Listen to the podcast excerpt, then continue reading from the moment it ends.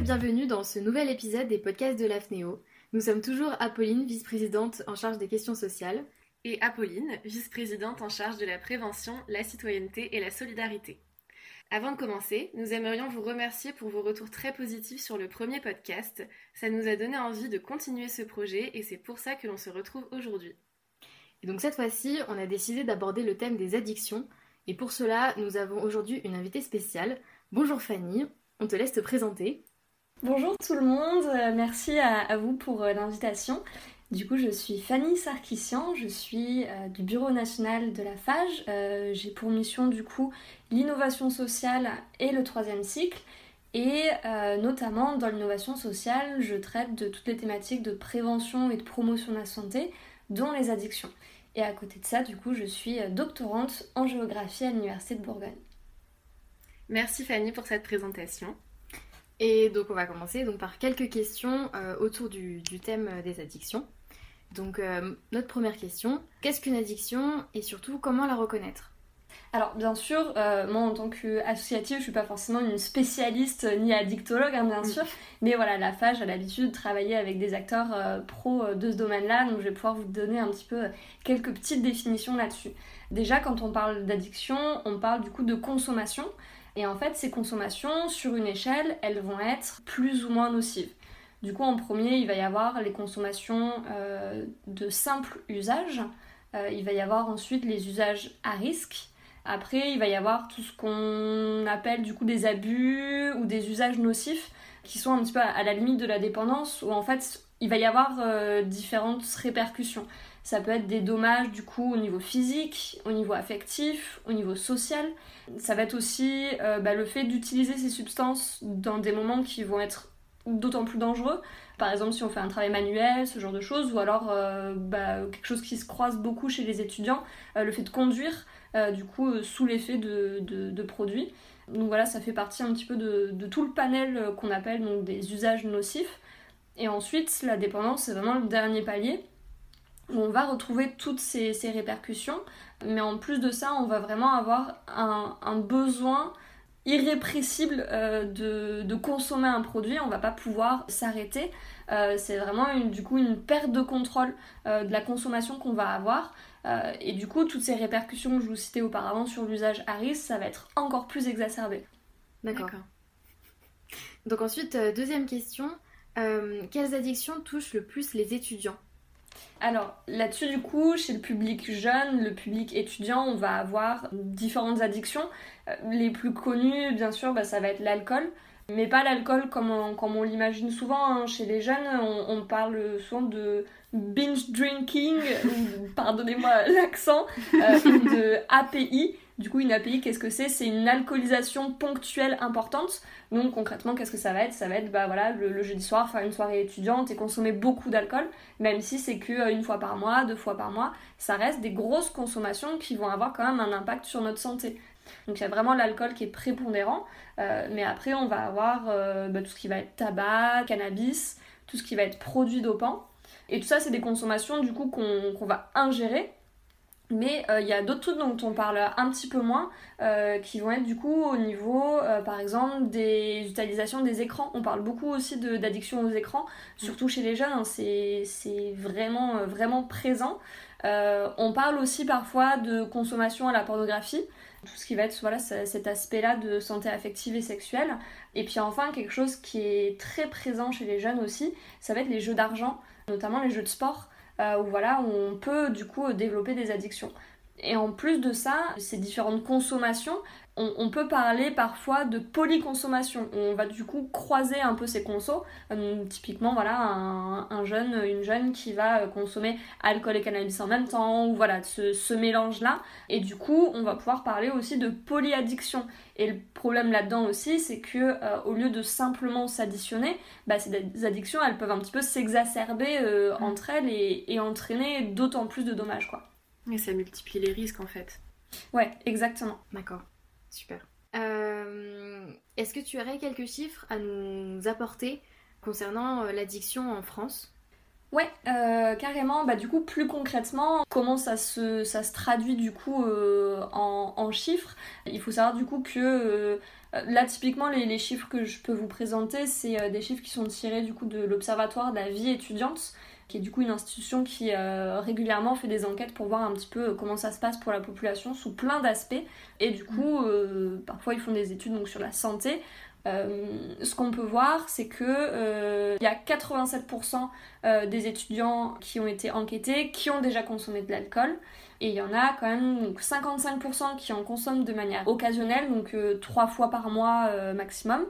Et il y en a 40% qui en consomment au moins une fois par semaine.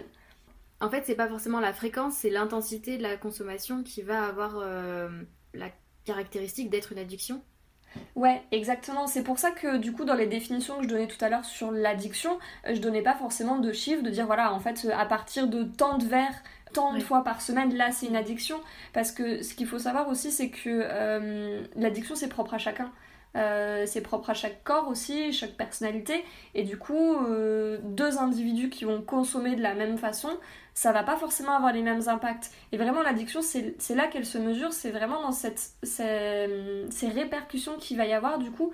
Donc effectivement, mm. c'est pas forcément des consommations forcément très régulières, mais le fait de, voilà, de une fois par semaine, une, deux fois par semaine, ou une, même une fois par mois seulement, mais avoir une grosse consommation, bah, ça aussi, du coup, ça peut avoir des répercussions sur notre santé, quoi.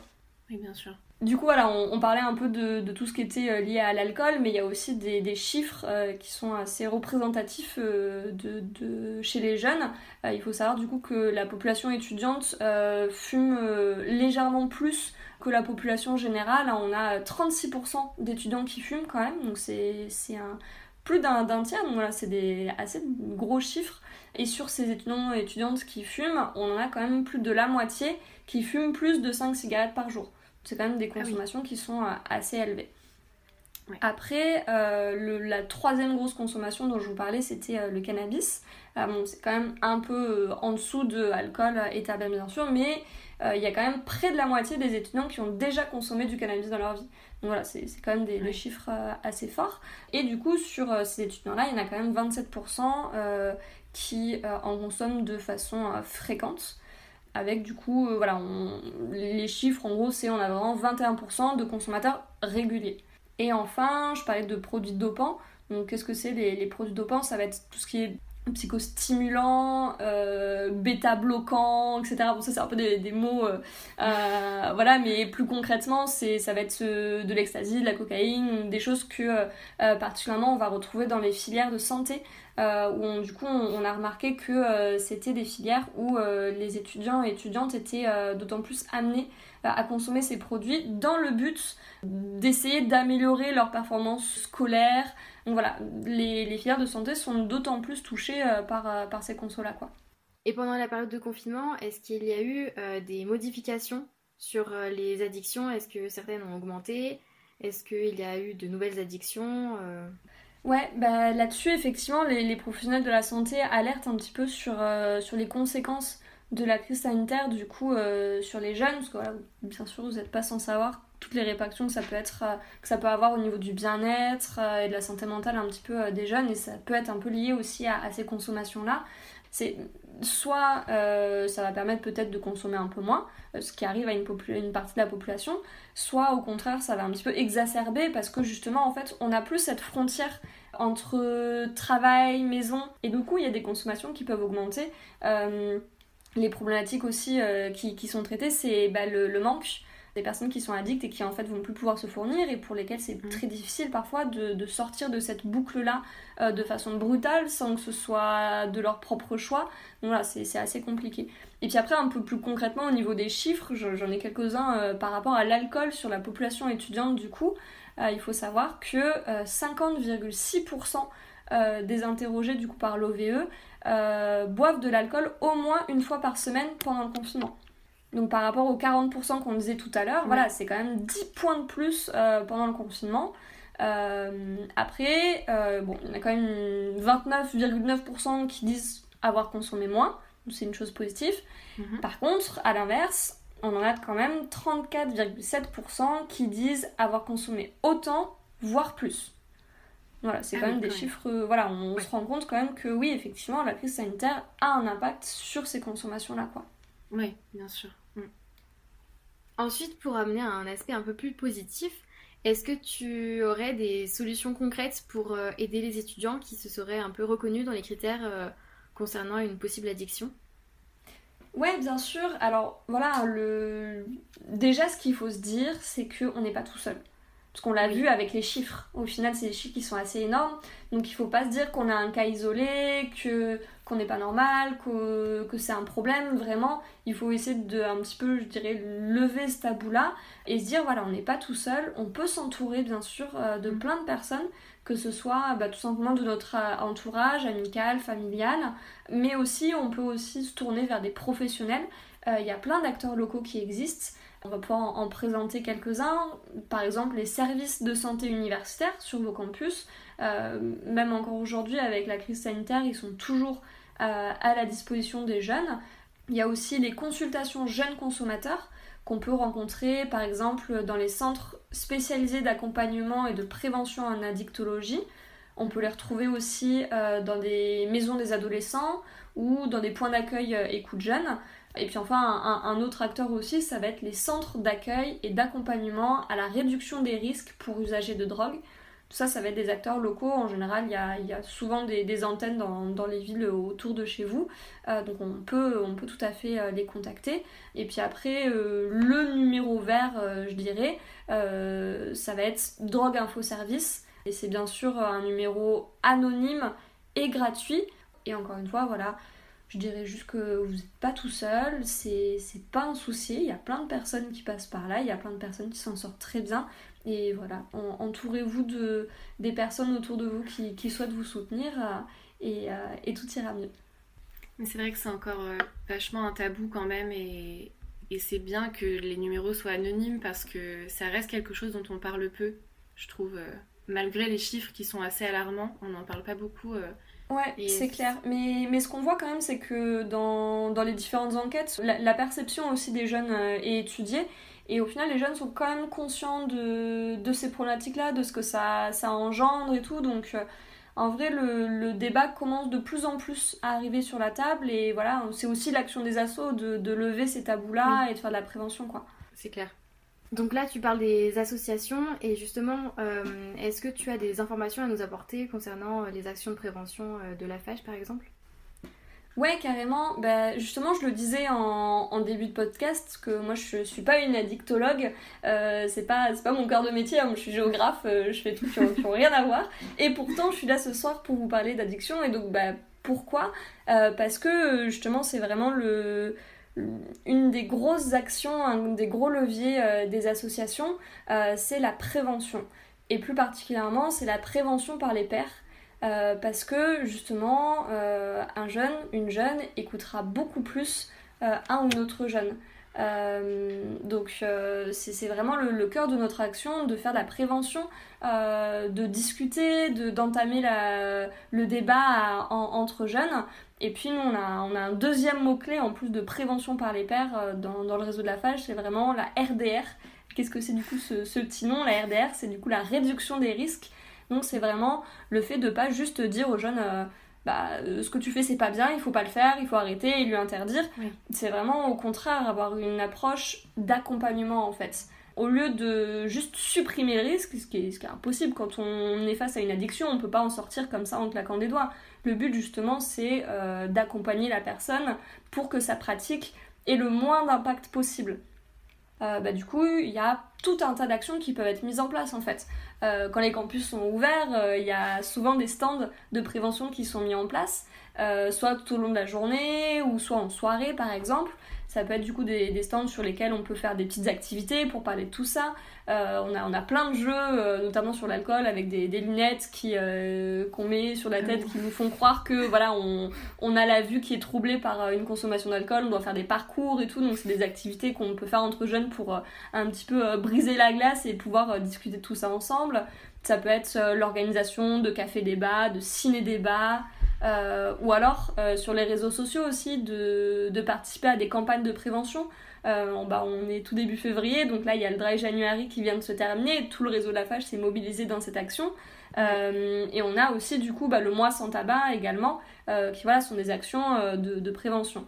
Ben, en tout cas, ce, sont vraiment des, belles actions, je trouve, et, c'est important de, tourner ça de manière ludique. Enfin, tu parlais des jeux et, de faire ça ensemble et de briser la glace, et je pense que c'est vraiment important, euh, toujours par rapport à cette notion de tabou, par rapport aux addictions. Ouais, carrément. Et je pense que ça va vraiment de pair avec la prévention par les pairs. euh, où, voilà, vraiment, on, on essaye de ne pas arriver de façon trop trop académique, euh, dans un couloir comme ça, on essaye voilà, de, vraiment briser le tabou et, aborder ces thématiques-là de façon un petit peu plus ludique, sympa, entre jeunes, quoi. Ouais. c'est essentiel, c'est vrai que bah, en fait si on peut, si on sent qu'on est dans un environnement où on peut en parler, etc., forcément les paroles peuvent se libérer et ça peut permettre aussi de bah, d'améliorer euh, d'améliorer les choses, quoi. Exactement, c'est tout l'objectif du coup de notre action. Du coup, comme tu l'as dit, Fanny, euh, toutes les addictions au final peuvent avoir un impact sur la santé par un moyen ou un autre. Nous, on a décidé, comme on, s'adresse particulièrement à un public de futurs orthophonistes, d'aborder les, addictions qui peuvent amener à consulter euh, un orthophoniste. Tout d'abord, on a l'addiction aux écrans, tu en parlais euh, chez les jeunes, mais dès le plus jeune âge maintenant, elle est, elle est vraiment présente. Ça peut entraîner bah, par exemple un retard de langage, parce que du coup l'enfant est passif devant un écran. Donc euh, normalement, pour que le langage se développe, il faut quand même qu'il soit en interaction avec son environnement. Et là, le fait qu'il soit vraiment passif et qu'il n'y ait pas d'interaction, ça peut entraîner ce retard. Après, on a aussi l'addiction à la cigarette qui peut euh, provoquer une inflammation des cordes vocales et euh, dans des cas plus graves, un cancer du larynx.